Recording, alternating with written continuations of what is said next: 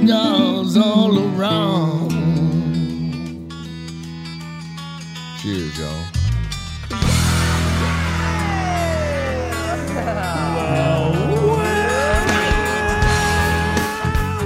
That sounds like a party just about Welcome, to begin, ladies, ladies and gentlemen. and gentlemen, to this fine radio program, podcast, and video extravaganza known internationally as the world famous Smokin' and Toastin'. I am so glad you have joined us because we're on show number 347. That is halfway to 400 That's right what I there. was I've just about. math. so I've- I was I've- just about to point that out. I put it on my calculator. Yeah, I was just about to point that out. You have joined us for the halfway to 400 show. I believe it's uh, it's half if you do it as a reverse logarithm. Uh Uh-huh. huh. I'm sure that exists. Is that advanced AP math? That's exactly what it is. Except, uh, you know, I think Uh, I somehow. mean, I went to school in the country. yeah, and uh, I, I- I know they're- they may not be teaching that advanced math anymore, though, because I, I think there are some people who believe that it contains critical race theory, and of course that would you know mean that it can't be taught at school. I, I learned it. I, I learned it doing math rock. Yeah. Oh, oh man, I'm telling you, I learned all about the government and math and all that stuff from all those Saturday morning Just a bill. cartoon things. Yeah, just a bill. You know how many history tests I passed just by listening to Iron Maiden? dude. That is so true. That is so true right there. Uh, well, welcome to the show. We are thrilled to have you on board as we talk about craft beer, fine spirits, and hand rolled cigars, and do some, some sampling of said items. And uh, on today's show, we'll be talking about the best dark ales that money can buy. I I love it. Interesting list. We'll see what you Like think. that's of the list. clickbait for me. Yeah, I, I, I knew. In fact, I was just hoping that. I don't even need it right now, or Uh, you won't believe what happened, or any of that stuff. Like, yeah, we tried dark ales, and you won't believe what happened. I'm holding my side, laughing at all the, the dark ales that we tried. Uh, no, it's uh, it, it should be great fun. Looking forward to uh, uh, to. To talking about that, and we have a dark ale that we will try as well today. Well, actually, technically, no. I didn't line this No? up properly. It's technically a lager, not an ale. Uh, but from Klaus Brewing Company, we'll be trying their Dunkel, the Mu- Munich style dark lager. And you probably tried that before because I know you're a Yeah. fan of the Klaus. I'm a fan of the Klaus. I Yeah. don't think they have an IPA in the entire building. I don't think they have anything It's- that it's isn't all like German a style. German style uh, Pilsner or lager ale or something. What but a it's cool all German place style. too. They Yeah. Mm-hmm. always have a good food truck out there, and a nice little patio you can smoke a cigar on. It's a, it's a nice little uh, spot. From- I, I mean, I've heard. Yeah, fr- of course. well, let me know if you ever go try it out. Uh, from Equilibrium Brewery in Middletown, New York, we'll be trying their Super Fractal Julia set triple IPA.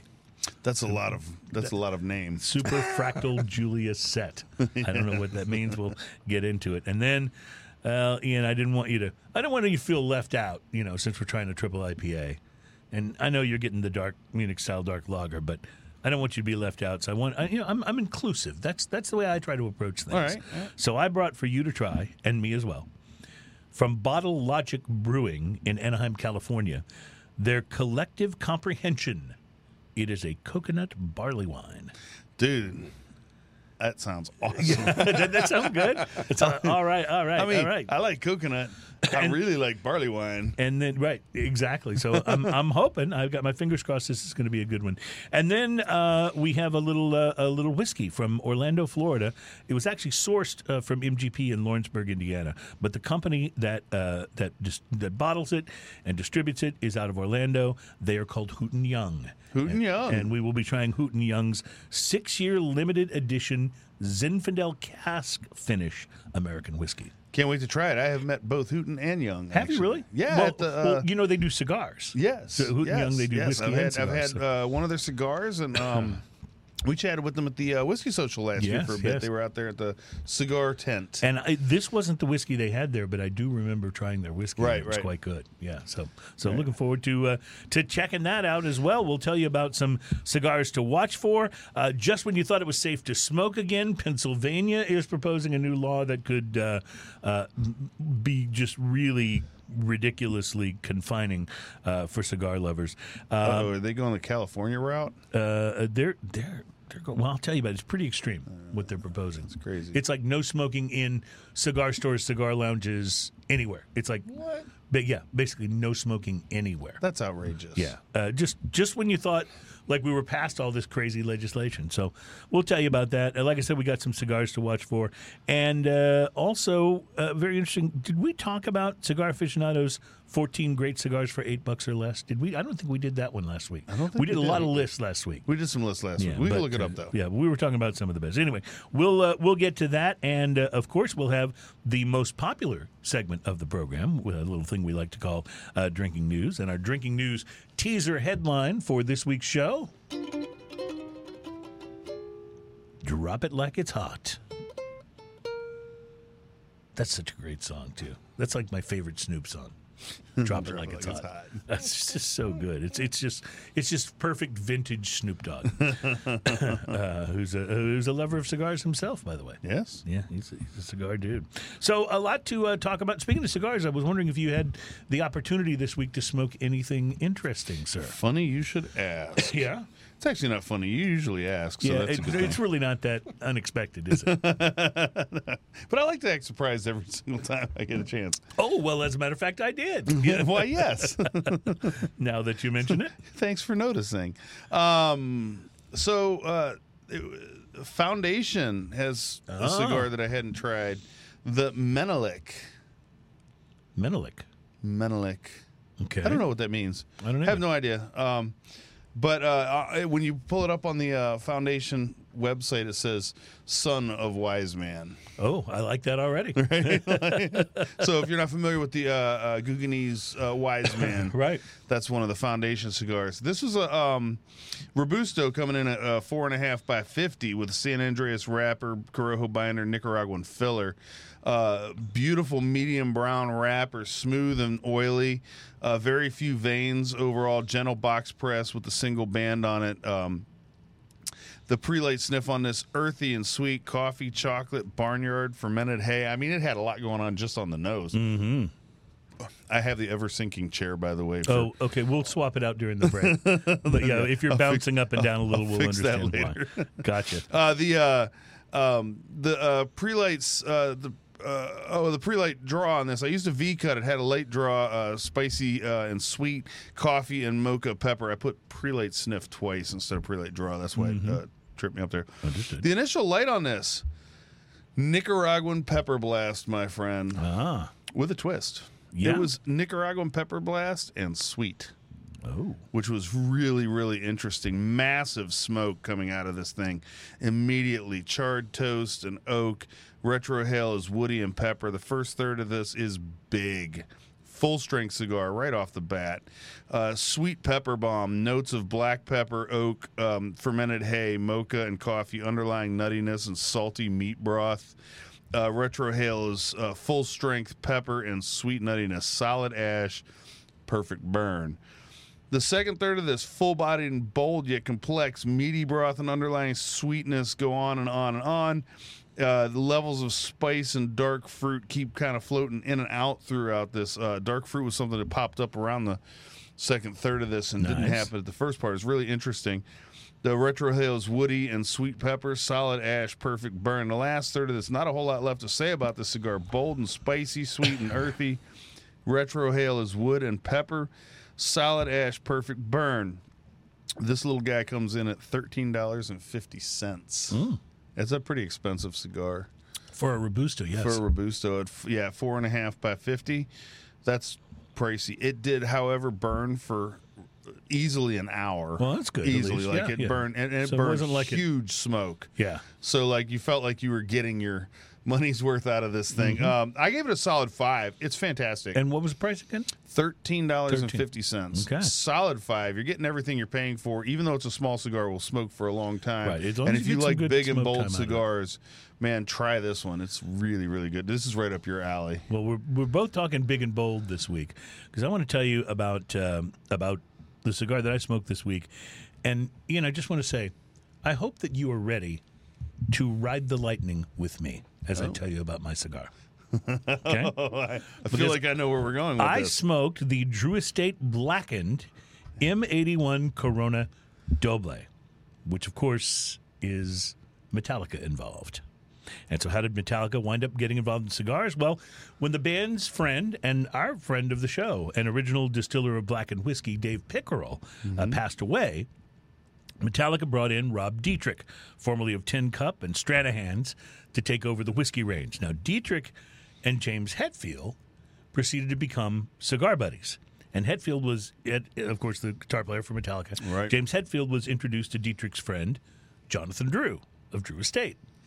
And the idea That- for blackened cigars was born. That sounds Yeah. awesome. Now, blackened cigars are not actually black, but as you'll see in the picture over here, uh, they are a dark shade of Maduro brown, and it's all about Maduro with the blackened cigars. The Corona Doble that I smoked looked very rock and roll, a little rustic, with plenty of visible veins, but oily and delicious looking all the same. Now, the cigar is rolled with a Mexican San Andres Maduro wrapper, a broadleaf binder from the Connecticut River Valley, and filler that includes Nicaraguan tobaccos and a varietal called Pennsylvania Green River One Sucker. I did not make that up.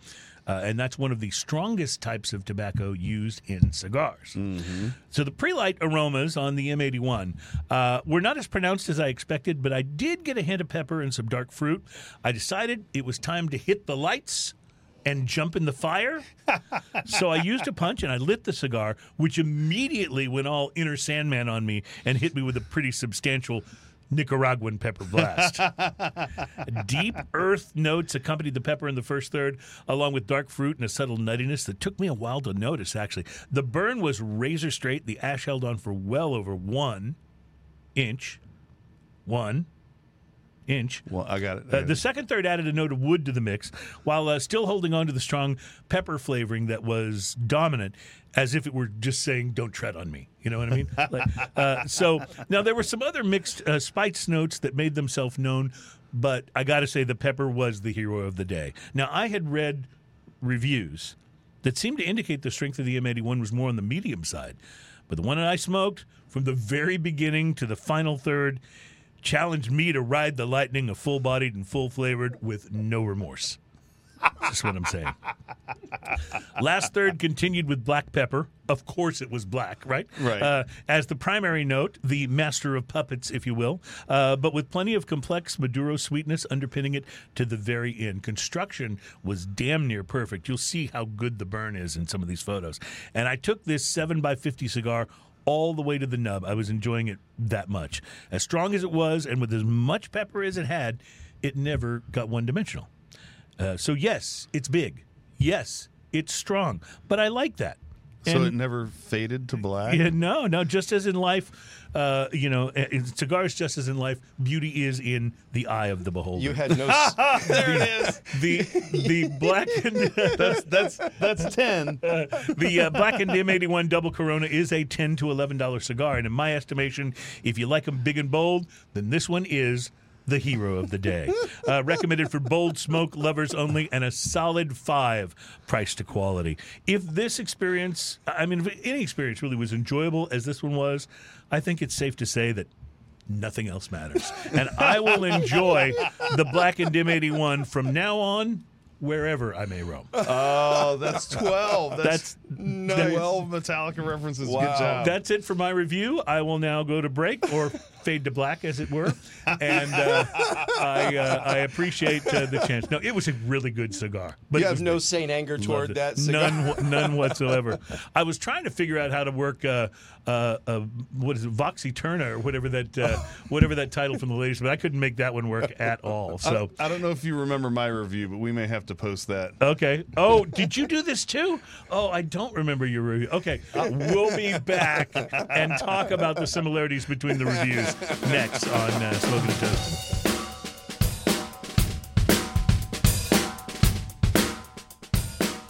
Well, welcome back. It's Smoking and Toasting. Our show is all about craft beer, fine spirits, and hand rolled cigars. And just just so you know, every now and then we have some interesting coincidences that happen on the show. There have been, I think, a couple of times where you and I, not knowing what the other Yeah, was we never talk talk about, about that. cigar wise, uh, wound up smoking the same cigar. Mm-hmm. Uh, but in this case, you smoked one of Metallica's Blackens and talk about it on the show. So I did. I did my review on January 30th. and I think I just plagiarized you in a big way.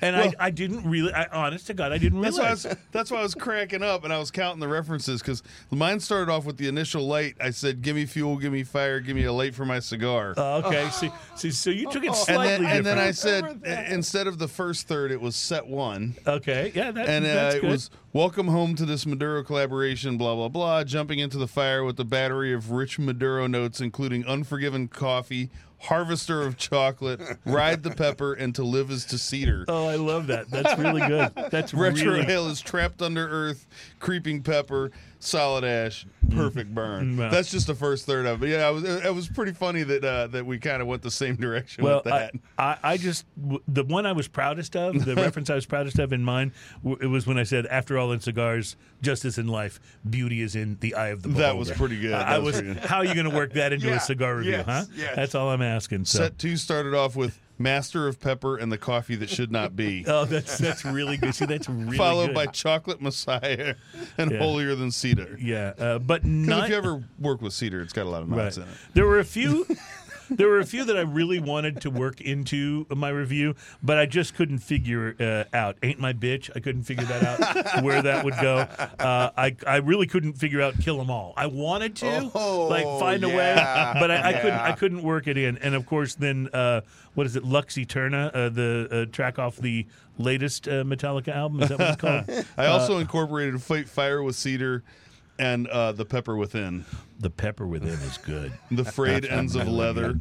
yeah, Lux Æterna is the one that I was thinking of. Yeah, uh, fascinating. If darkness had a sun, that would have been a good. I, I did, too. however, put as my cigar fades to ash. Yeah. Oh, that's good. See, That that's was in there, see, yeah. well, at least we went kind of different directions with the Metallica uh, references. Uh, at least there's, I got that going for me. at least so. Wow, Good I- job, man. Good I- job. Yeah, that's uh, you know that's that's all uh, very interesting. So, um, all right. So let's talk about uh, uh, very briefly because we have uh, just a, a moment left. Uh, let's talk about this Pennsylvania. Uh, well, no. First, let's talk about something about we we may need more time than we have in this break to talk about the have to talk Pennsylvania uh, thing. But I did want to say that I'm excited about Buffalo Trace because they are opening a distillery in London Oh, which I thought was really cool. Nice. Yeah, because if you think about it, American whiskey has really become a thing. I mean, Oh, yeah, over yeah. the past what three decades, basically, American whiskey has really become a thing. Now you can think about American whiskey like Jack Daniels and stuff. Obviously, has been a thing for a while, but not in the uh, you know super premium, uh, you know, small batch Right, right. Uh, kind of thing. And American whiskey, just like American craft beer, has kind of risen up and become a thing. So to be opening a distillery in London, I just think that's That's so amazing. cool because the Brits do love their whiskey. yes, Yes, so it'll be an interesting thing to watch and see how that goes. But thank you, Buffalo Trace, and congratulations for you know doing your thing on the uh, uh, in the EU. I think that's uh, absolutely awesome, and it gives me another reason to plan a European trip. Yes. Yeah, how We, fun need, would that we be? need to do a European takeover yeah, for the show. it, it would be fun. We could do like a European month, like and just do Ooh, yeah. shows live from Europe for a month. Wouldn't that be good? we, need, to a start- sponsor we need for that. Patreon If- account. if- you're right. We should Patreon account get us to Europe, uh, or you know, uh, would, but would that be where we go? Would we maybe rather go to like, you know, uh, south of the border and go to more uh, cigar places? Or there's so many places to go. True. Yeah, including The Smoking and Toasting World Tour. I love this idea, Terry. you, you're on it. That's perfect. All right, we'll uh, we'll we'll work on that a little bit, and we'll start our own tasting right here in our own home studio. Uh, coming up next, when we taste Klaus Brewing Company's Dunkel, their Munich-style dark lager. Next. Nice. Nice.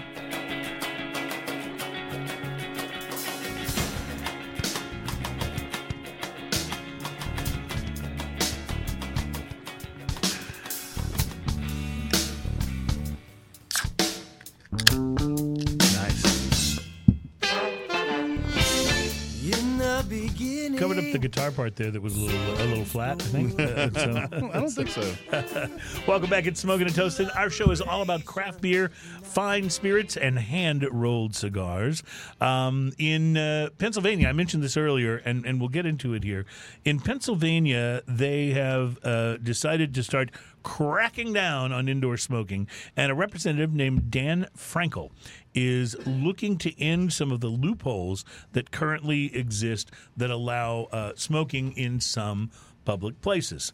The Protecting Workers from Secondhand Smoke Act would close loopholes and exemptions if it passes on private clubs, hotels, bars that do not serve food or 15% of sales or fewer is from food, and VFW bars and clubs. Now, first of all, let's just talk about VFW. Is there such a thing as a non-smoke filled VFW hall? Because I, don't think one never heard of exists. one. They'd have to just close, right? Uh, but but secondly, Pennsylvania is one of the few states where you can either be a smoking bar or a non-smoking bar. And most bars, because I lived there for a while, most bars will tell you right at, right at the door whether it's a smoking establishment or a non-smoking. I think that's a smart way to do it Yeah. because you will have bars that people will go to because it's smoking. Exactly. And you'll have bars that people will go to because it's non smoking. I think that's a great choice. What bothers me most about this one, though, they want to uh, exclude it in private clubs. And private clubs would ostensibly mean all cigar lounges and So cigar bars. This is under the guise, and I say guys because this is fully, uh, uh, I think, total BS. Protecting workers from smoke. Okay, so first off, if you know you're going to work in a smoky environment, maybe don't apply there. right. Yeah, that's what I was wondering because it's for people that work there Back You know, the- back at a when the- cigar shop. If you're allergic to peanuts, you probably don't go to a peanut factory and ask for a job. or to one of those saltgrass steakhouse places or wherever it is where they put the peanut shells on the floor. right. I mean, if you're a vegan, you probably don't work at Salt House. yeah, that's right. You probably don't work Or at the salt, uh, saltgrass. You mean. probably don't work at the butcher shop either. Yeah, I You mean, know? like, uh, let's just think about this for a second. Like, it doesn't make any sense. Who the heck goes to a smoky bar and goes, "Man, I want to work here, but I sure am tired of this smoke." I remember when smoking bans were first going into effect in bars, uh, and this was 30 years ago, maybe when this was started to happen. And I said, they're getting it all wrong. I have the perfect solution because what was happening is uh, some bars were going out of business because people uh, stopped going there. They just go home and smoke or, or smoke in their car or whatever. They wouldn't go to the bar to have that cocktail after dinner and, and a drink. And uh, so some of them were going out of business. Some of them uh, were happy. Some of them were very frustrated. I said, look, this should this should all be real simple, right? The government should just say, okay, we want to discourage smoking in bars and restaurants, right? So Every establishment can decide whether or not it's going to be smoking or non smoking. If you go non smoking, we'll incentivize you and give you a tax break. If you stay smoking, you don't get the tax break, but you do get the revenue from people who want to go to a place where they can smoke, and will uh, and will be able to. And so you won't get lost revenue from losing the smoking part of your clientele. And then most likely it would divide up somewhere close to 50-50 would be my guess. And then people who wanted to work in bars waitresses bartenders what have you you could choose whether you wanted to work for the smoking establishment or the non-smoking establishment and that's where you'd apply. That's pretty easy, that right? It seems so simple to me but nobody wanted to do it that way because i think they all get brownie points for you know being able to uh, say oh i oppose smoking but why are you opposing smoking in private clubs that's the part i don't get what part of private club Just protecting means, my means you constituents. get to tell those people what they can and can't do inside that club yeah. i don't get it yeah, you can get away with a lot in private clubs. So yeah, exactly. yeah Well, people don't know what's good for them. And so I think that the state has to tell it has to tell you what's good for you what's good for I think that's- yeah, I mean, like, you that's don't probably the know case. how to yeah control your own life. That's right. Why would you? Yeah, and you know, in fairness to the state, I do know some people that that's probably true about, but uh, but that's but that's not important right now. Uh, what is important is tasting the Munich Dark. This is a dark lager, and it is from uh, one of Ian's favorite breweries. And we continue, by the way, to to try to spotlight Texas breweries and ones that are close to home. And this one for us is very close to home. This is close. This is uh, you know, about if there's no traffic in Houston, this Mm-hmm. is about 20 minutes from where we're sitting right now. and uh, they are a kind if of a there is specialty brewery. traffic, it makes it about uh, an hour and 20 Right, minutes. exactly. But this is kind of a specialty brewery because they really stay in the uh, uh, the I think- German I think their uh, slogan is uh, uh, Texas, brewed in Texas with a German soul. I think Something like it that, something yep. Mm-hmm. like that when you walk in. Yeah. they don't have it on the uh, on the thing, but Klaus Brewing Dunkel Munich style dark lager coming in at four point eight percent says. Uh, Right, so it's not like it's a heavy dark lager. Right? no, no, no. It's just a dark lager. It's just it's got a different flavor profile. We use only top quality German malts, hops, and yeast, along with traditional brewing and lagering techniques. Lagering means storing, and storing it at the specific um, temperatures will have Right. an effect on how your beer uh, uh, turns out. Uh, and lagering techniques to bring authentic tasting German style beer to you. No shortcuts are taken, and no quality is sacrificed. Prost, it says. Um, so I, I feel like this. I don't even taste hops in this beer. I taste malt and yeast, and and uh, and maybe some grains, but mostly malt. But it is not exactly the same kind of malt flavoring as a lot of beers that I would think of as malt forward. This this has a really different. I don't know if it's, it's not a sweet malt. right? It's, it's not, a sweet, malt. It's more of a um. If you think about like the way sweet malt is, uh, a lot of times like like think about chocolate that's sweet and chocolate that's not sweet. Correct. This is this is more of the not sweet chocolate. I mean, there's a Mm-hmm. tiny bit of sweetness to it. There's almost a tangy kind of thing going on, and the hops, on the finish, yeah. the hops are there. They hop, they hop the beer, but that's evident in the um in the finish of it. The crisp bitterness in the finish. That's like bitter in a good way. You know. Yeah. Uh, uh, not like that old bitter beer face commercial, but which was oddly funny. But um, I sort of liked that commercial. Actually. I really did.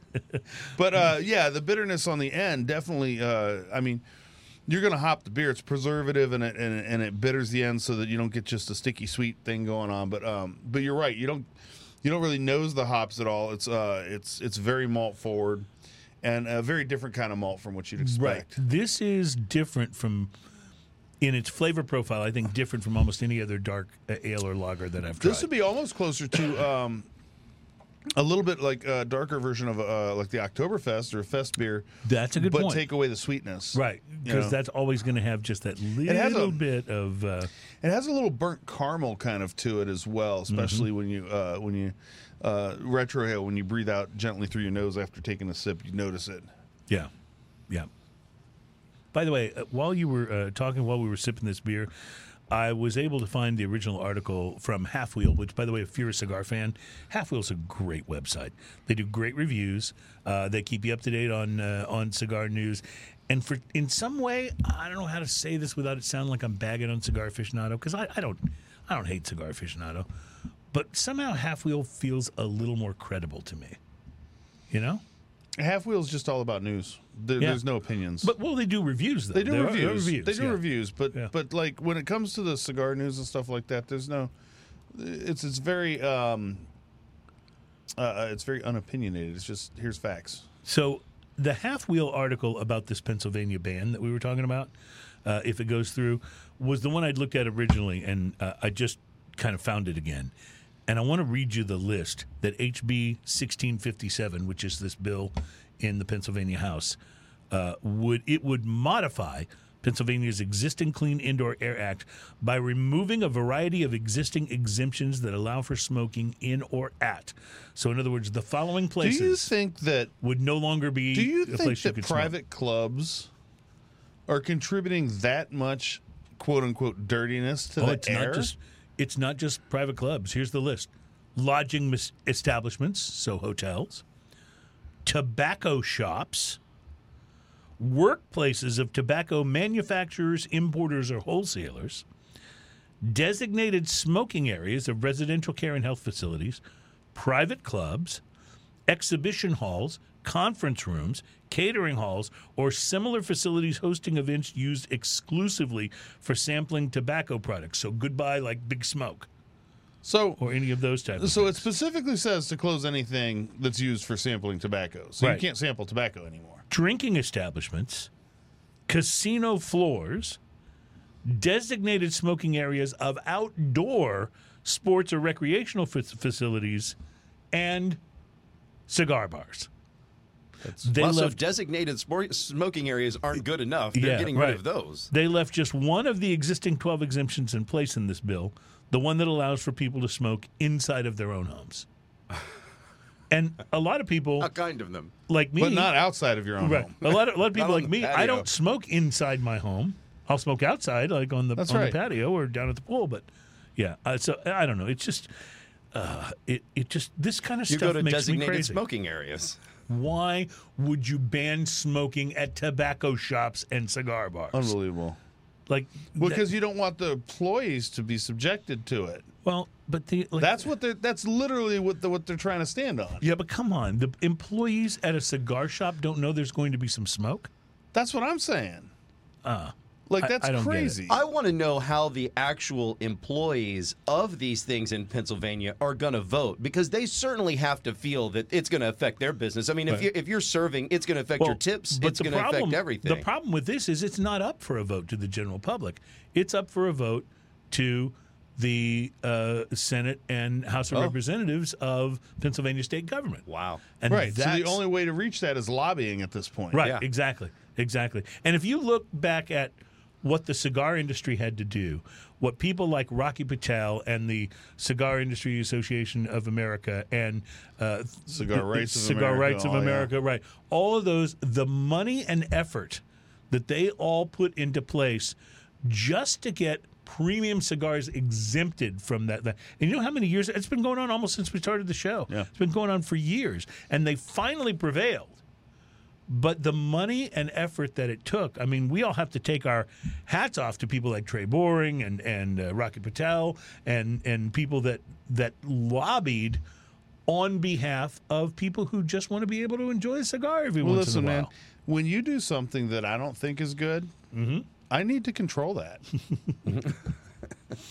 like I just don't think you should Yeah. do that. that it's way. against my religion for you to have a cigar That's absolutely nuts. Yeah, like it really is it really is well i will tell you having a cigar might go rather nicely with this beer um, it does. I, I got to figure This- you know it, this what I have done before. You know what this reminds me of a little bit is the uh, highlight uh, uh, cigar uh, Maduro. yeah, the Maduro, the brown ale that. Uh, Mm-hmm. Uh, I'm blanking on the name of the brewery. Cigar uh, Cigar City. Cigar City. Thank you. Cigar City Brewing out of Florida. They have a uh, a, a brown ale called Maduro. That's Cigar wonderful. Town is where we were last week. That's right. And by the way, I should say thanks to uh, Daniel Goodwin from Cigar Town, who was a wonderful guest. That was a and, lot of uh, fun. and provided us some great cigars to smoke, and we had a good good time. And I had fun shopping in his humidor. yeah, yeah, it's a That- good this is- humidor. that's some good. In fact, I, I'm always looking for things that I haven't reviewed on the show before that I want to squirrel away in my humidor, uh, and so I found several things that I hadn't smoked. His before, humidor is not is not big, but much like walking in and finding a really good jukebox, Mm-hmm. you know, it's just full of the right stuff. Well, the whole jukebox thing has changed now with Yeah. technology. I kind of miss the old way. Well, being able to curate a playlist out of what you have to work with, Yeah. That's its own skill level, you know. it certainly is. It certainly is. and it takes the personality out of a lot of those bars Well, too. it really does because there were like there'd be certain bars that would only have like uh, like metal records in their in their playlist Mm-hmm. or only country records in their playlist or whatever, and that was part of what sort of set the tone for what the bar was all about. And like you said, working within that curated list of, of, of available songs, yeah, that was that was always kind of fun. Mm-hmm. That was always kind of fun. So I miss that. Now that I can call up any any song anytime anywhere in the world that I want, it does take a little bit of the mystery out of it, doesn't it? well, and it takes it takes the fun out of it, that's for sure. And then you stand there with your analysis paralysis because you're just staring at the thing, going. It's kind of like when you used to walk into a record shop. You had 13 albums you wanted to buy, and you can't remember a single one the minute you walked into the record shop, right? Do you realize there's a whole generation coming up under us here that will never understand how much fun it was to walk into the record shop. Yeah. You know, Yeah. how much fun it was to look around and even after things went CDs, you still could thumb through them. You, You could thumb through you them, could you- pull them out "Oh, and look man, at I've the been meaning to titles and the this." artwork and all. Yeah, I'm telling you. That there is something very fun about that. Now, I, I will admit, I'm not anti-technology. I do love being able to access anything. If you if you tell me, "Hey, I heard a great new song. It's by so and so," well, I can listen to it on the way home. Yeah. you know what I mean. So that's kind of cool. I get it, but um, I can hear Ray Stevens at any time. Guitarzan? Is that what you're? Is that what you're going after? The streak, The streak. the haircut song. Oh my god! But my I'm favorite was the my favorite was the one about the squirrel and the, the squirrel uh, went berserk. Oh yeah, in, yes, in, in the church or whatever. yes, I cannot love that. believe this is smoking and toasting. We're talking about Ray Stevens songs. Oh my god! Straight out of Coonsbury, Oregon. We have just blown any level of hipness we ever might have established with our coolness on the show. So we'll have to build that back up with you in upcoming segments by uh, trying out a triple IPA from Equilibrium Brewery, which we'll do. We'll tell you about some cigars to watch for, and then we'll destroy our credibility again a little bit later with drinking news. This is Smoking and.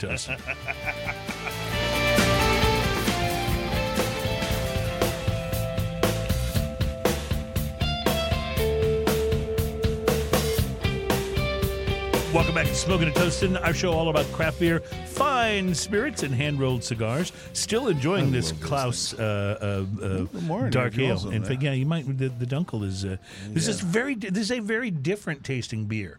It doesn't taste like other dark ales that I'm. Mm-hmm. There's familiar like with. there's almost no uh, uh, carbonation to it at all either. Oh, I know. So it's interesting. It's very. Uh, so I'd say it's very flat, but that sounded negative. It it doesn't seem to need the It carbonation. doesn't. Yeah, it does. Like so certain beers don't really need Mm-hmm. it, depending on where the flavor is. Especially if you have flavor.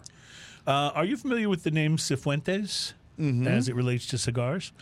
The Cifuentes family was the last owner of the Partagas factory in Cuba until Castro's uh, Cuban Revolution there nationalized the cigar industry in the early 1960s.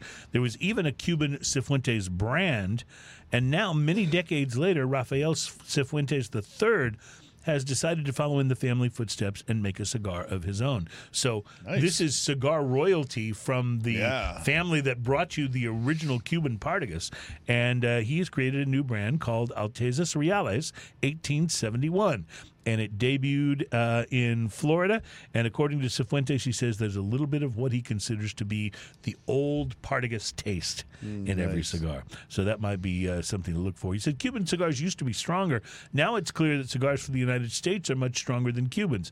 My cigars, he says, are inspired by the Partagas cigars of the 90s, especially the Serie D number four. That's That is such a great cigar. Really, probably one of the best Cuban cigars you could ever smoke. I mean, there's there's some good ones, and you know we've talked a little bit about Cuban cigars versus Dominican and Nicaraguan and Honduran and, Yeah. and so on, and it's to the point where I don't know that Cuban cigars are necessarily better than the best of what Nicaragua or Honduras has to offer. Well, I, I don't think so. I think this is this is the same kind of throwback as like uh, back in the '80s and and before when like you could only get good beer in Germany, right? Or right, Europe. right, right. Uh, and and that's not true. Now they're chasing American beer styles, and that's Right. that's not a dig by any means. It's actually brilliant. You know, Right, absolutely. When Guinness starts making an American blonde ale, Yeah. and it's good. Yes. like come on, that's that's. That's kudos to This Americans for, for making an right? amazing beer that they're going to follow that style. Absolutely, it's kind of good for for everybody. And I think like with Cuban cigars, you get the same thing. You always have the mystique of wow, the Cuban cigars are the best, and they probably were for a long time. Mm-hmm. But but just like anything else, when you take that away and we can't get those Cuban cigars, we're going to seek out the best of whatever else we can. So Nicaragua, Honduras, uh, and Dominican Republic, all these places have stepped up and they're making amazing cigars. Right. And I will say one other thing, and that is I don't know of any, and I could be wrong on this, so please, somebody, if you want to correct me, the uh, email is st at rfcmedia.com. st at rfcmedia.com. But what I was going to say is that I don't know of any less expensive Cubans that I've ever had that I thought were good. Or, or, or, or were thought were really good. Thought were really, really good. Yeah, yeah. I have for certainly had some very expensive Cubans that were outstanding. Right, right. And I've certainly had some very expensive Nicaraguans and, and other countries. But I've also had inexpensive Nicaraguan cigars and Dominican cigars and uh, Ecuadorian cigars and, and, and Honduran cigars that were really quite good. Well, let's let's and I don't I I, I let's think that doesn't the- exist with, with Cubans. Let's take some of the mystique out of the Cuban knowledge. cigars. Cuban cigars, uh, Cubans make great cigars, but they also make crap cigars. That's right. Just like Dominicans make great cigars. And I could And go through and make they make crap cigars. cigars. So does 100%. Nicaragua, and so does Honduras. Absolutely. And, Absolutely. and the trick is when you find those great ones now, and again, for a long time, there just wasn't that much choice. right. And so Cubans were top of the rock. But now there's so much choice that, uh, I mean, are they? Of course, they have that mystique, they have that thing. And yeah, like there's a definite, very specific Cuban flavor that you get when you get that real Partagas but I'd put- Serie D. I'd But does that make that- that, flavor better? I'd put that up against like a Padron Anniversario, though. Oh, 100%, In terms of yeah. quality and how good of a smoke it is. I Yeah. totally put it I had there. a, I had a, last night. I sat out on my patio and had a, a, a, a Fuente Extra Viejo. Dude, that's a great cigar. So good. So good. It's So good. absolutely. Well, uh, anyway, we'll get more into that uh, in the uh, second hour of the show. And in fact, I just wanted to mention, because I know there are some of you who are uh, listening on broadcast radio who have to leave us at the end of the first hour of the show. And I want to assure you, the second hour of the show is always the best hour. Always. just it, it just is. So uh, so seek it out. You can find it at any of our uh, podcast partners. Uh, you can find it at YouTube, or you could, uh, you know, you could always send your uh, radio station uh, email that says, hey, I want to hear the second hour of the show. That's right. Help us out, and maybe they'll schedule it. Who knows? Uh, anyway, thank you for uh, listening and being a part of the show. If we're losing you here, uh, one of the reasons second hour of the show is always the best: drinking news, and that's coming up. Plus some Hooten Young Hopefully, they won't ban us for smoking on air, Uh, let's hope not. We'll be right back. It's Smoking and Toasting. making your airwaves dirty with smoke.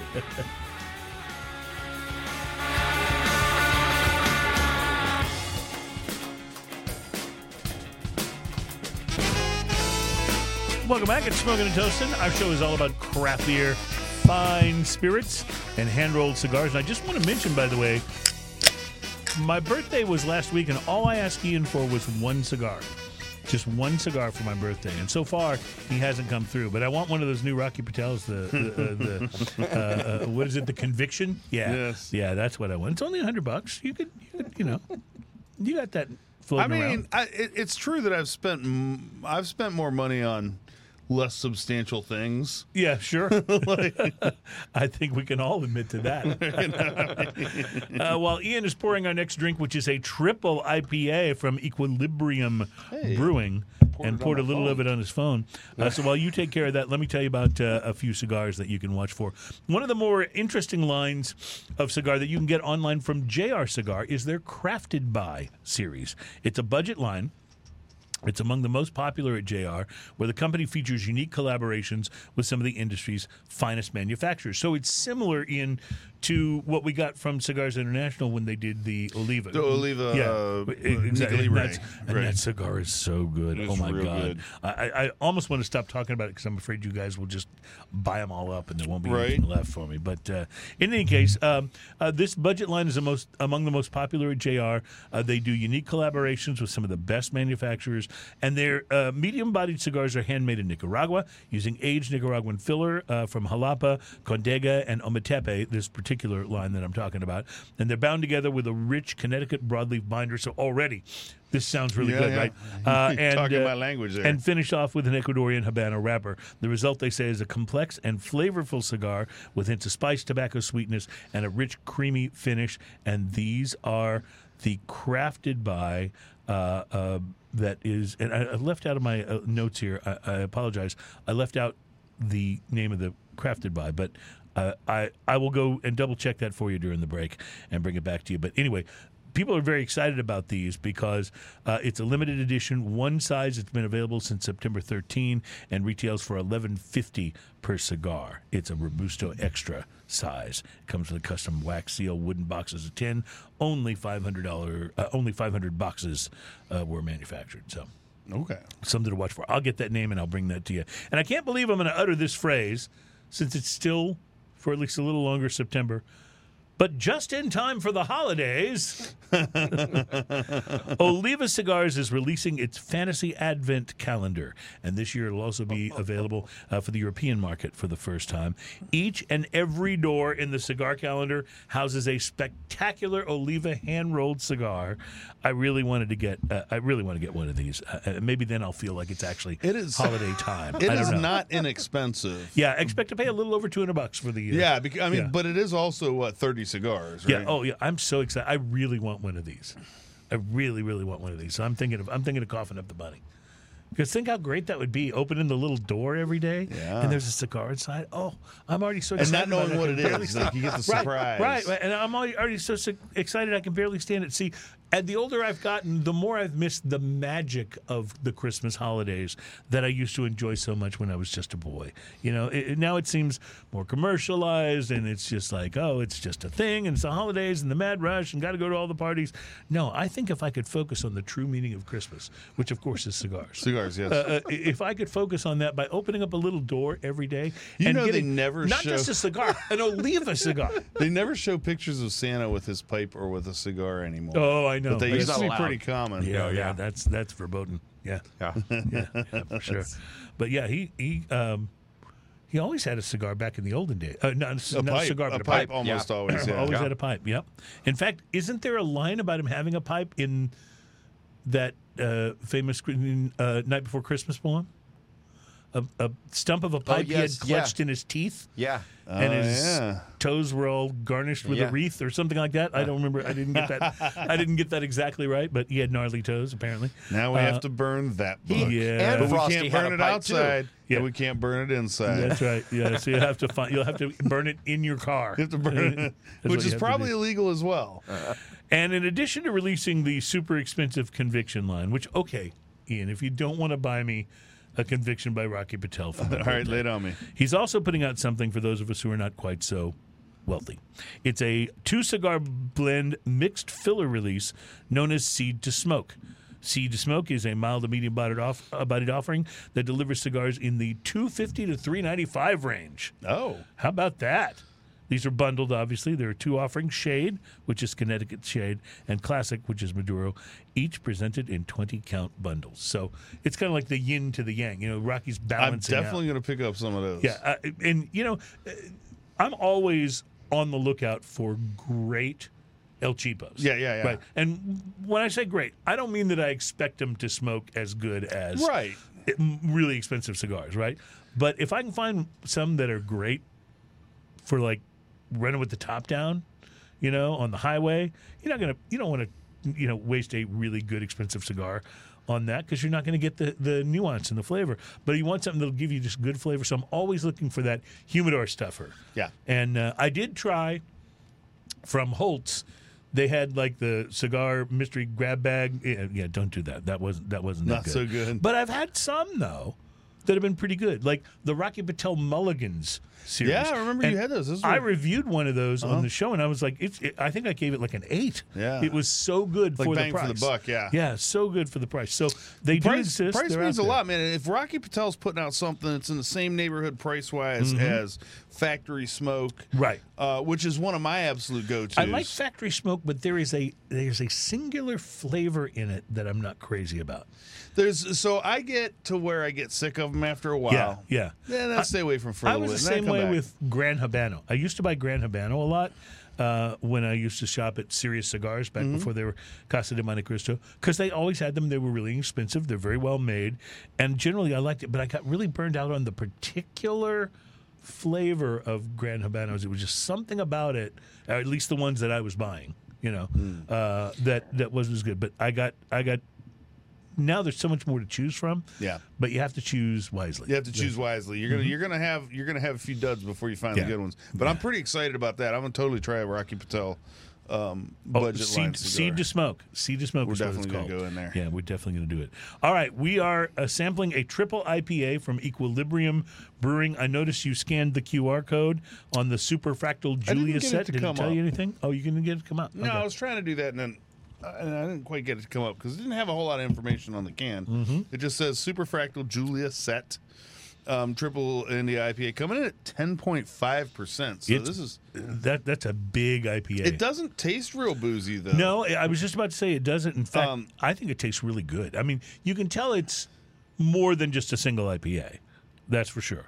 But it doesn't come across like big and boozy in the same way you would expect a my 10 phone just refuses to do this. Hmm, very interesting. I don't know why. Um, Being weird. Oh wait, there it is. you got it? You got it. Maybe it'll tell us why this is. Yeah, I was trying to do this discreetly, but um, it's okay. it comes up with a thing that lets you uh, like it on Facebook and ship uh, beer to select states. Hey, that's kind of fun. Yeah, uh, except we're probably not one of the states, but uh, Thanks, TABC. yeah.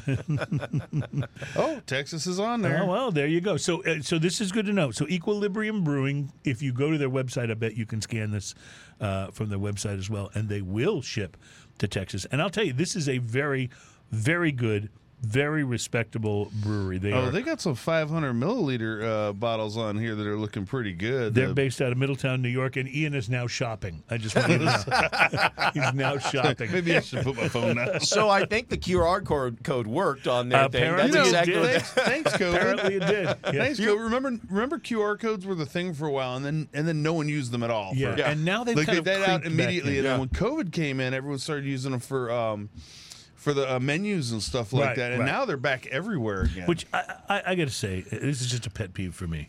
I don't mind if you offer that as a convenience, but if my only option as your restaurant at your restaurant is to scroll through your menu on my phone, I will not be back. yeah, uh, that's that's frustrating in the in places that don't take cash. Yeah, it's fine. It, it's fine to me if you if it's an added feature. In other words, if I can if I can scroll through your menu on my phone if I want to, but if that's the only way I can I can figure out what's on your menu, uh, yeah, I won't be back. It's gonna be a little frustrating. And if and if you don't take cash, uh, Especially when there's one like you you scan it and it's a crappy menu uh, Mm-hmm. uh, viewing experience. I mean, if you're going to do that, you need to at least make sure it's on point. Come on, right, people. absolutely, absolutely. And why is it that once I finally got old enough and and you know far enough along in life that I could actually afford to occasionally eat at a really nice restaurant?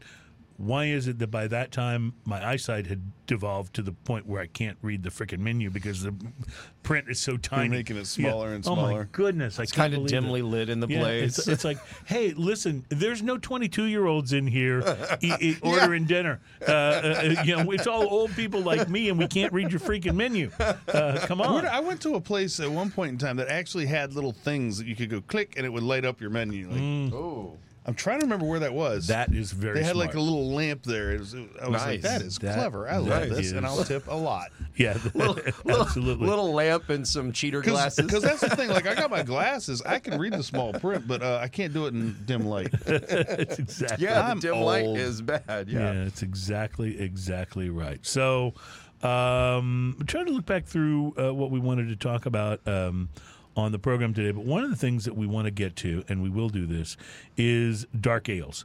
The 14 best dark ales that money can buy, according to an interesting list. So maybe we'll start on this. We may not be able to finish it in this. Uh, Is uh, one of them on this this equilibrium site I'm looking through? Oh, I, oh, you, you found some, some Oh, something yeah. interesting. Okay, all right. So let's just see what uh, what is listed here. So what they did is they went to different people and asked them for a uh, a list.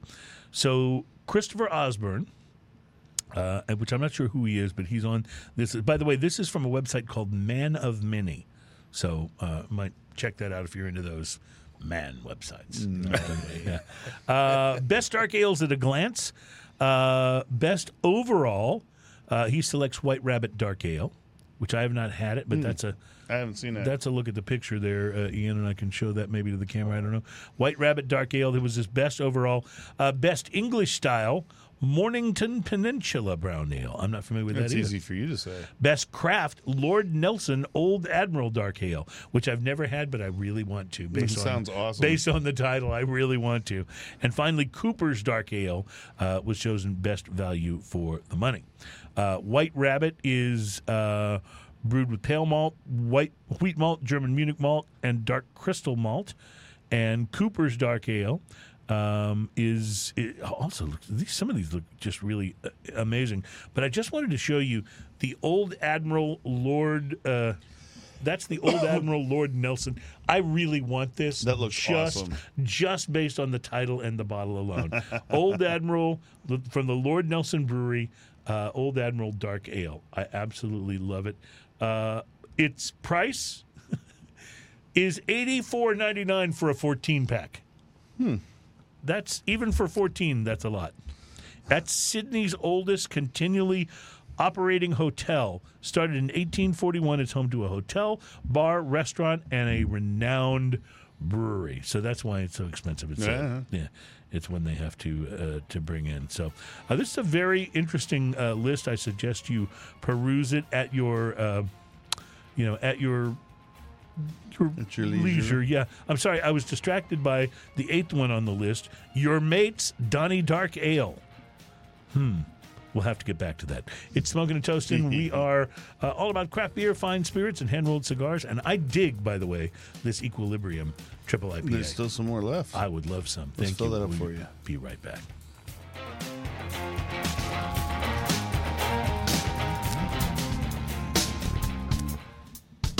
Welcome back. It's Smoking and Toasting. Our show is all about craft beer, fine spirits, and hand rolled cigars. And right now, I just want to issue a safety warning.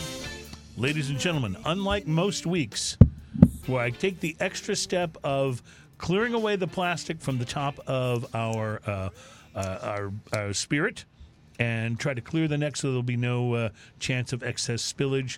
This week, Ian is living very dangerously because I, I almost not, got an abrasion on my not- finger. I was that. worried there for a I second. I did not do those things, so I apologize.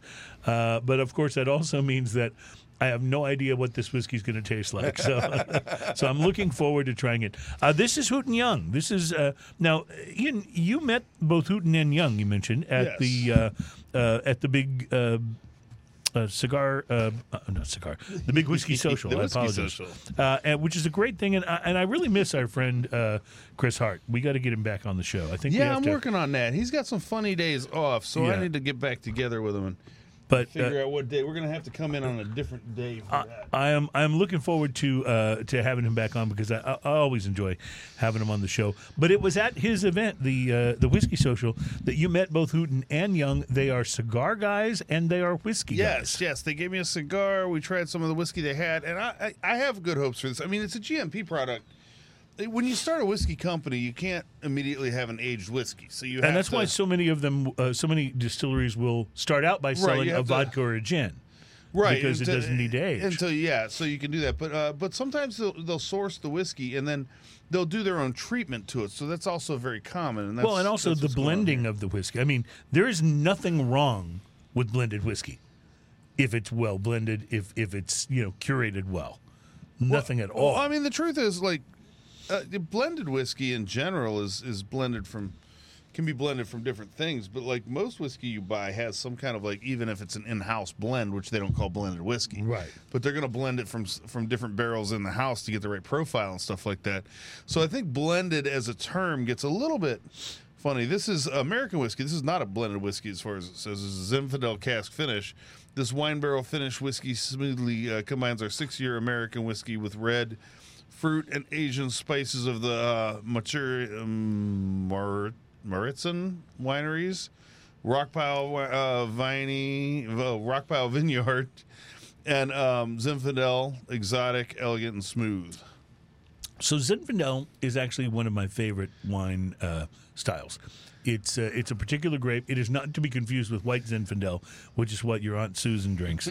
Uh, that comes in a box. This that's a, it's a fine February Yeah. vintage. Right, but the uh, but Um, actual Zinfandel, I like it because it's got a little spice to it. It's not as big as like a uh, Cabernet. Uh, it's not as light as a Pinot. It's somewhere like uh, in between, but it's really flavorful. And I've always liked Zins because of their uh, uh, really upfront flavor. So to mature in a Zinfandel cask is to apply a lot of wine flavor, I would think, to this whiskey. And can you pick up any of that? Well, so what I'm noticing is I was going to say it doesn't have a lot on the nose, but then I started kind of getting a little further into it. It does actually have a nose. It's just kind of a delicate nose, and it's it's a little bit of a fruity nose. It's actually a fairly delicate whiskey when you taste it too. I would say. Your thoughts? Sir? Oh, um, what's interesting? Mm-hmm. It's um, um, it's it's got some cinnamon, but in a very Mm-hmm. kind of like cinnamon bun kind of way, like not not spicy cinnamon, like in a cinnamon Right. sweet. it's not like cinnamon on the tongue as much as it is more towards the back of the It's palate. it's got a real sweetness to it, almost a, uh powdered sugary kind of sweetness to it. That's wa- really good. I want to continue There's to a bubble gum thing going on. Yes, wow, for sure. big time. I want to continue to explore this a little bit uh, when we come back, but we have to take a break. And when we come back, of course, we'll have to do drinking news. So I may well, need you. I'm, I'm going to have to pour some more That's to do that. Exactly what I was going to suggest to get us through drinking news so we can continue to talk about it uh, on the other side. I love that sound. That sound is near and dear to my heart. And we'll be back to hear it again on this program where we do all of our own sound effects, ladies and gentlemen. This is Smoking and Toasting.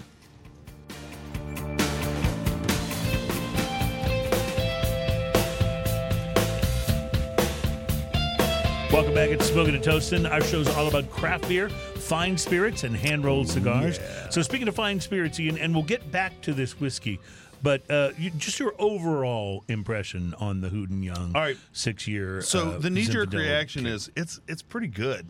Mm-hmm. It's uh, I like the flavors. It's um, it's cinnamon bubblegum.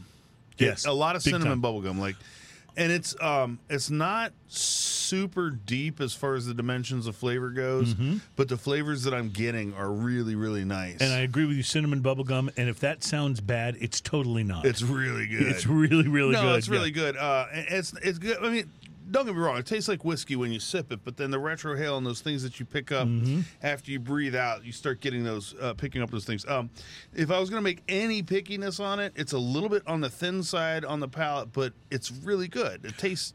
You know what I would recommend this for for people who are trying to develop their palate and understand like what they're tasting and be able to name it and label it. You know, uh, like if you're It- early because the the the uh, cinnamon and the bubble gum is so easy to Mm-hmm. pick out in this. And uh, it, so it would be a good one to practice on. I guess. There's also uh, there's also this uh, this roasted malty thing happened Mm-hmm. kind of right up front. It's interesting because this one, I, I think I agree. If you wanted to to start training your palate, this one is kind of compartmentalized into Mm-hmm. like you get these flavors very distinctly. Uh, on the back of it, it says, uh, "Our mission remains simple. We are committed to honoring America's heroes, one thought-provoking sip at a time." Discovered by Master Sommelier George Mil- Miliotes. You know, uh, it just occurred to me, and and this makes total sense, being as these guys at Hooten Young, both Hooten and Young, are both cigar guys. This does seem like it would go really well. Agreed. Mm. With a cigar, What was the price of this bottle? I want to say it was around forty six. I, I have no problems with that. This Yeah. might be one that I put on my shelf.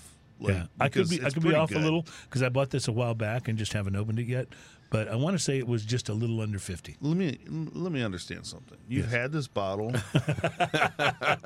Okay, well, I'm not saying I and you haven't. You hadn't opened it. I'm not saying I haven't had any Who whiskey. are you? What have you done with the real? I'm not saying I haven't had any whiskey since I bought it. I'm just saying I hadn't opened this, Opened this I- particular you, one. you- so you and my wife have this thing in common where if there's Yeah. an unopened bottle, Yeah. that must be rectified. Yeah, well, that's that's generally true. and then my wife has this thing where she likes nothing better than when we kill one. She loves There's- there's a she certain loves satisfaction making party. space in the bar. So so if I am pouring the last of something, I always go, "Hey baby, look, look, look, empty Woohoo. going into the trash," this- and she gets really excited. There's a certain satisfaction to the bottle kill. yeah, there is, uh, uh, and It's, we're it's like it's like when you finally use up that last sliver of soap. You know, it's yeah. like oh, it's like yes. Now I can get a whole new big bar of soap because this last little sliver is gone. Yeah. Or or the toothpaste. Like when, when there's still a little you left, but you're like last little bit, still a you're little left, you're like, screw it. I'm not doing this anymore. There's a new one in a box I'm in the drawer. the I'm tough- going for that. the tough The tough. here. It's what we do. Uh, we do that, and we do a little thing called drinking news, and it's time for. Drinking news, drinking news. Now it's time for drinking news, drinking news, drinking news. Now it's time for drinking news. A Florida man with one arm said he had a gator for a pet. When asked about his absent arm, he said, uh, I had to take my gator to the vet. drinking news, drinking news. Now it's time for drinking news. I, I love that particular one. Uh, it's my favorite. That's my wife, by the way, and she doesn't talk like that. Like I have no idea why she said it like that when I asked her if I could record her saying I had to take my gator to the vet for the show, uh, and like she doesn't talk like that at all. But that's that's how she did that, and I just absolutely love it. Let me get my last note in. Cheers, y'all. There we go. Uh, drinking news is our segment on the program where we bring you a story that is often, uh, but not always, about drinking. Uh, but it is always best enjoyed if you've been drinking. And one of the hardest lessons for the subjects of our stories here on Drinking News to learn seems to be that I feel like I need to grab this of again. proper perspective. In a world where we must make hundreds, maybe even thousands of decisions each day, perspective is the difference between hearing the words of the Grail Knight in Indiana Jones and the Last Crusade, you have chosen wisely, and, well, winding up on drinking news. Danger, Will Robinson. Yeah, exactly. so submitted as this week's example, the story of a Michigan woman. I don't. I don't have. I You don't have a a Michigan woman song, do you? I don't have a jingle for Michigan. Uh, well, just do the Florida one. Michigan woman. Okay, very good. It's the story of a Michigan woman who found herself in a rather crappy situation recently Uh oh. when she accidentally dropped her Apple Watch. Now, I have an Apple Watch. I'm wearing it today if you're watching on video, and I like it It's very got much. those weird things on the side of it. I'm not yeah, sure what's that's, happening. uh, that's my that's my You Tampa Bay Just see if I can scratch that off Tampa you. Bay Buccaneers. That's what that is. Yeah. I got it, I got it when Brady was there, and and I just haven't gotten a new band yet. I mean, you're obviously a fan because otherwise Oh, you'd have I'm still rooting. For, I'm now. still rooting for him. Sure, sure. Anyway, I have an Apple Watch. I like it very much. Mine was a gift from my wife, and I use it constantly to tell time, to hit the reject button when spam calls come in that are probably trying to sell me some kind of bogus auto warranty. left and right. Yeah, and to get the watch's constant messages about how I am not exercising enough today, and I'm a complete and total disappointment to all of mankind, but especially to the watch. and yet I wear it all the time. And if I were to accidentally drop it, I'd most likely try to retrieve it in all but the most difficult of situations. Because you see, at 11 a.m. on Tuesday of last week, first responders were dispatched to the Dixon Lake boat launch in Treetops Village, Michigan. When they arrived, officers said they could distinctly hear a woman's cries for help coming from inside a large, red outhouse porta potty. Oh, The woman, who was not named in the report, but could most likely be identified by smell, Michigan woman. The woman apparently created a small disaster for herself when she dropped her Apple Watch into. So, no, slow down, slow we'll, down, we'll call it the bowl. slow down a of the minute. porta potty. What are you doing with your Apple Watch that you drop it into a toilet? That's a very Like, if your Apple Watch is attached to your wrist, as I assume your Apple, like your Yeah. Apple Watch is attached to your wrist. If I were sitting on the toilet right now, How much? no do you- danger. No, no danger. No danger. No danger. Now, also, there's a certain amount of my body that covers up the hole. correct. So how do you drop? Like, what are you doing? Yeah. This math you're doing. I'm just, I'm just trying to get the picture here. Well, I'm apparently to this, figure out this what. Michigan woman created a small disaster for herself when she dropped her Apple Watch into the bowl of the porta potty. Now, apparently, this Michigan woman was so desperate about having lost her watch to the murky brown and blue oh. water that she lowered herself into the depths of the porta potty to What? try and retrieve it. Just let that sink in for a moment. oh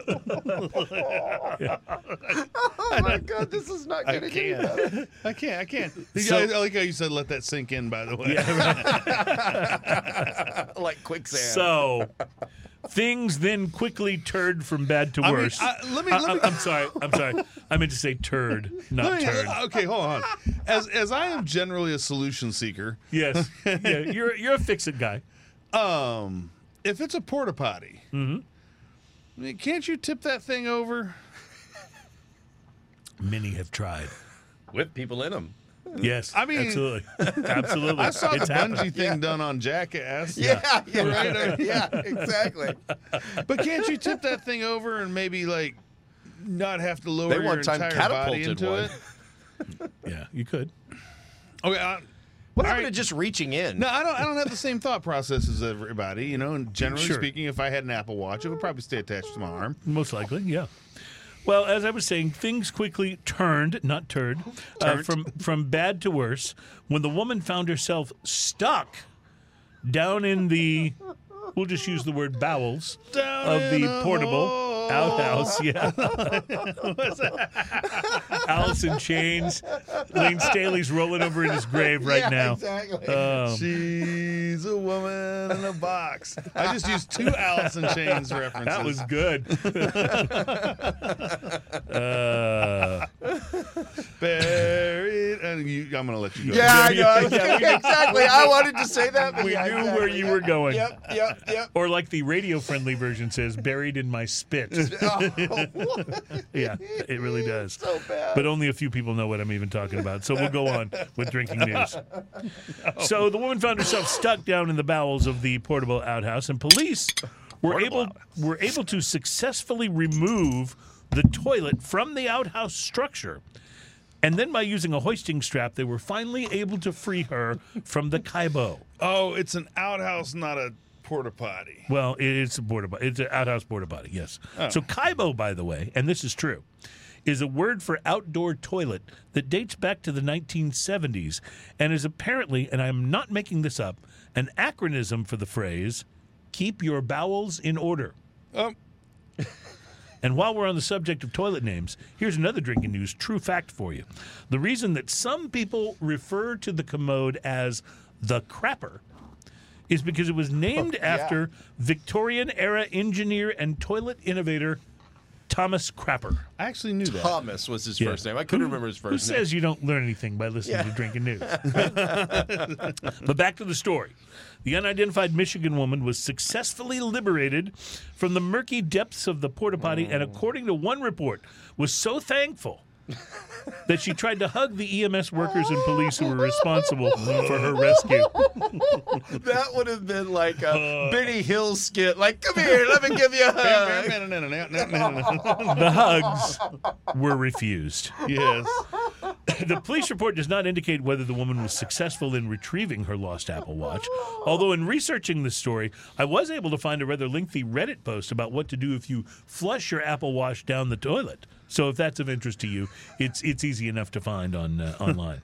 Uh, in the meantime, Apple locate. Why is that a thing? I, I, there's a huge Reddit post on this. Huge. Like- like, what do you call it? What do you call it on Reddit? It's not a channel. It's a, a thread. Yeah, thread. It's a Thread, huge yeah, just, thread. just wear your watch. Yeah. You know, put it on in the morning, take it off at night, and Yeah. don't do any of that near the toilet, people. Like this is not difficult. In the meantime, Smoking and Toasting will now provide for you because apparently there's a need for this type of thing a user's guide for porta potties.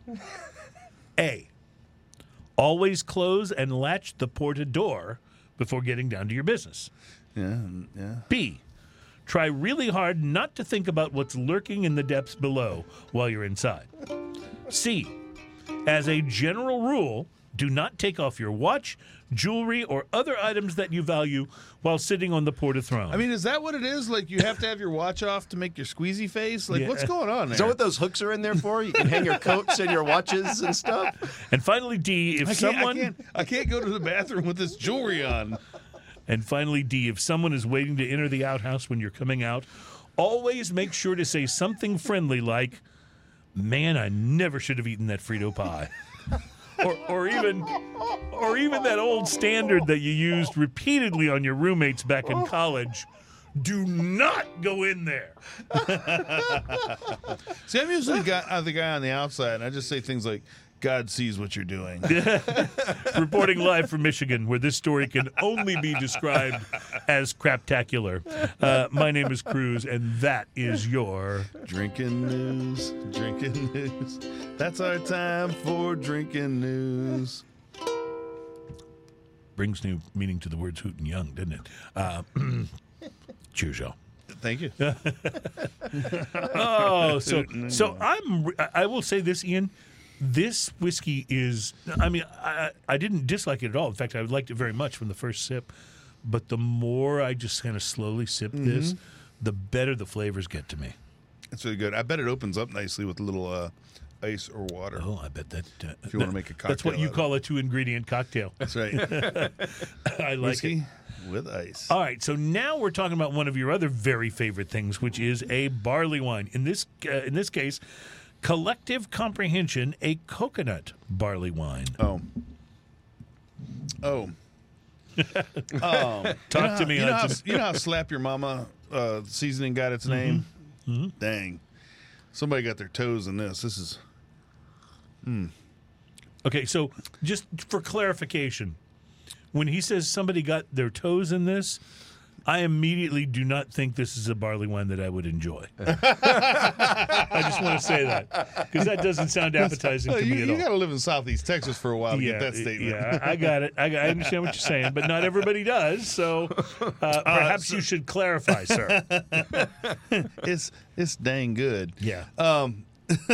so, uh, But for see here. clarity, no one put their toes in the barley wine.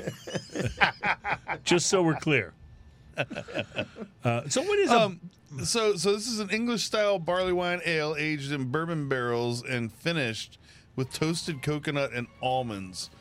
And I have to tell you, it's freaking delicious. Uh, okay, well, we'll be back to talk about it more because And this toes. is this is one of those things. A coconut barley wine from Bottle Logic. These guys totally know what they're doing, and this is delicious. And we'll tell you more about it when we come back. It's smoking and toasting.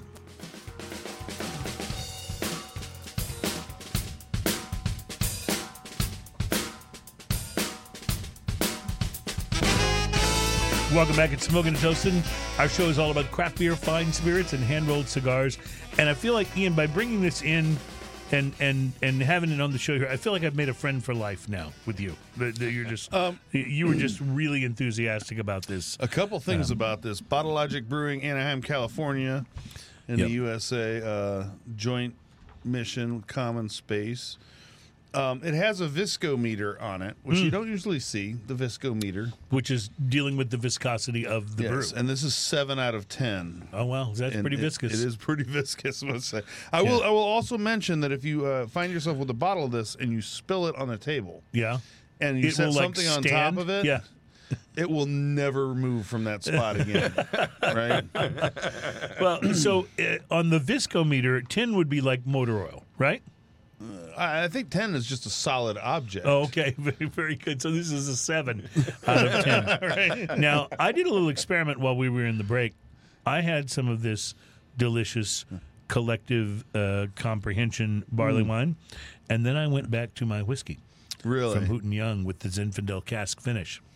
Uh, I'd be curious to see what you think. Oh, that's interesting. It knocks out all of the wine thing And the bubble gum, too. And the bubble gum. but the cinnamon is The still there. The cinnamon is solid, but now it's cinnamon and coconut in my mouth, and Yeah. that's okay. Yeah, that's not a bad thing at all. In Um, fact, anyone who has ever uh, here, uh, let Terry have a little more of the uh, of the whiskey so he can Oh, try. yeah, this. yeah. Anyone who has ever had a, a coconut macaroon uh, Yeah. will understand that that whole cinnamon and coconut thing is is that's a thing. Serve that at totally 58 works. degrees. We're probably actually not too far from that on Yeah. this. Store at 40, no sunlight. Um, man, uh, pairs with La Mancha Manchego, Oh, I bet it does. yeah. pineapple coconut shrimp. Can you imagine? that? Oh wow, what a great thought! chocolate espresso meringues. Mm-hmm. Um, well, these guys at Bottle Logic, it's been a while since we had any of their stuff on, but we have had some before. And these guys are like, like alchemists, basically, when it comes to brewing. It says if you have knowledge, let others light their candles in it. Mm. Batch 001 release date 2022. So this has been sitting for a little bit Yep, and it is yep. delicious. Do You know what this is coming in at? uh, in terms of ABV, Yeah. tell me. It's a paltry 15%. So we had how much was the uh, was the IPA? Was it like ten percent? 10. Yeah. So we had a ten, we had a fifteen, and This, this uh, almost seems like one of my shows. Yeah. I was going to say I've I've been following in your footsteps here, and this has been this has been. We started with a uh, light like 4.8 and then we went straight to 10 and then 15. We only have a minute left, but t- explain to people who may be hearing our show for the first time or, or who aren't familiar what barley wine actually is. Because a lot of people think, oh, is Well, it barley- a wine? Why is it a beer? No, if it's a barley wine is a style of beer, but it is malty. It is so malty that mostly turns people off because it's sticky. It's like Well, uh, Ian, Ian loves malty brews, and I so do. that's the reason I this is one of his malt. favorite I love malt so much, but when I'm talking about malt, we're talking about like, have you ever had a traditional malt and you get the little powdered malt chocolate balls stuck in there. Like a malt ball? Yeah. malt. Anyway, uh, and it's it's just incredibly malty. It's incredibly sticky. It's one of the sweetest kind of beers you can get. Um, it has a viscosity somewhere close to like ridiculous uh, uh, mead uh, and a honey kind of Uh-huh, right, viscosity. right. And uh, and it's generally pretty high in alcohol as well. Now I will drink this floating down the river. I have no problems with that in the middle of summer. This is this does not bother me, and I don't know why people associate those things. Um, but man, this stands up no matter what you're doing, and also it's thick enough to where if you put a spoon in it, it will stand up kind of on its own. Kind of It'll will. have a spoon It stand up will. too. What one of the things we love to do with our uh, because we always on our show we always do uh, the the spirit fairly close to the end of the show. And then follow it with whatever our biggest beer Mm-hmm. is, generally speaking. And so it's always interesting to go back and forth between those two once we've got both of them poured. And in this case, I think it works. So it works in both directions, really. Um, uh, the the whiskey really comes out as cinnamon and coconut, mm-hmm. and then the uh, when you go back to the beer after the whiskey, it the coconut stays there, but you get a little less sweetness up front. And and also uh, in general, these are not carbonated very much. There's No. very little carbonation in them. Use it. Now, American style barley wines will have a little more carbonation. It's going to have a lot of hops on the back end, which is, And by the way, terrible. Generally buy those. speaking, we don't like those as well. e- e- either of us, and I'm a hops guy, but I want my hops in, in IPAs and and I just you know, think that's kind of a bad things of blend. It's, it's just like Scotch and mayonnaise. You probably shouldn't do it. They're both good things, Yes, but, but, not, not, together. necessarily together. Not together. One of these things is not like the other. One of these things just don't belong. Just don't put those two things Uh, I just want to take a moment to thank everyone who uh, has uh, kept this show on and going and made it a success for all of these years. Thanks to Adam and the Cloud, our executive producer. Uh, thanks to Mary, who uh, put together the booking on the show for the longest time. Thanks to Terry, who's our engineer, who has yet to ban any episodes from being posted. and we haven't run them off yet. Yeah, we haven't run them off yet, and he's uh, he's enjoying the samples, I think. But most of all, thanks to you guys because you listening and uh, and uh, checking us out on video. You're what keeps us going on Smoking and Toasting, and we want to keep going because, quite frankly, we enjoy sampling these things. Samples. It's what we do. Uh, have a great week, everybody. Enjoy it. Happy birthday to me, and uh, cheers, y'all. Cheers, y'all. Yeah, you never listen to what anybody else says. Such a stubborn one.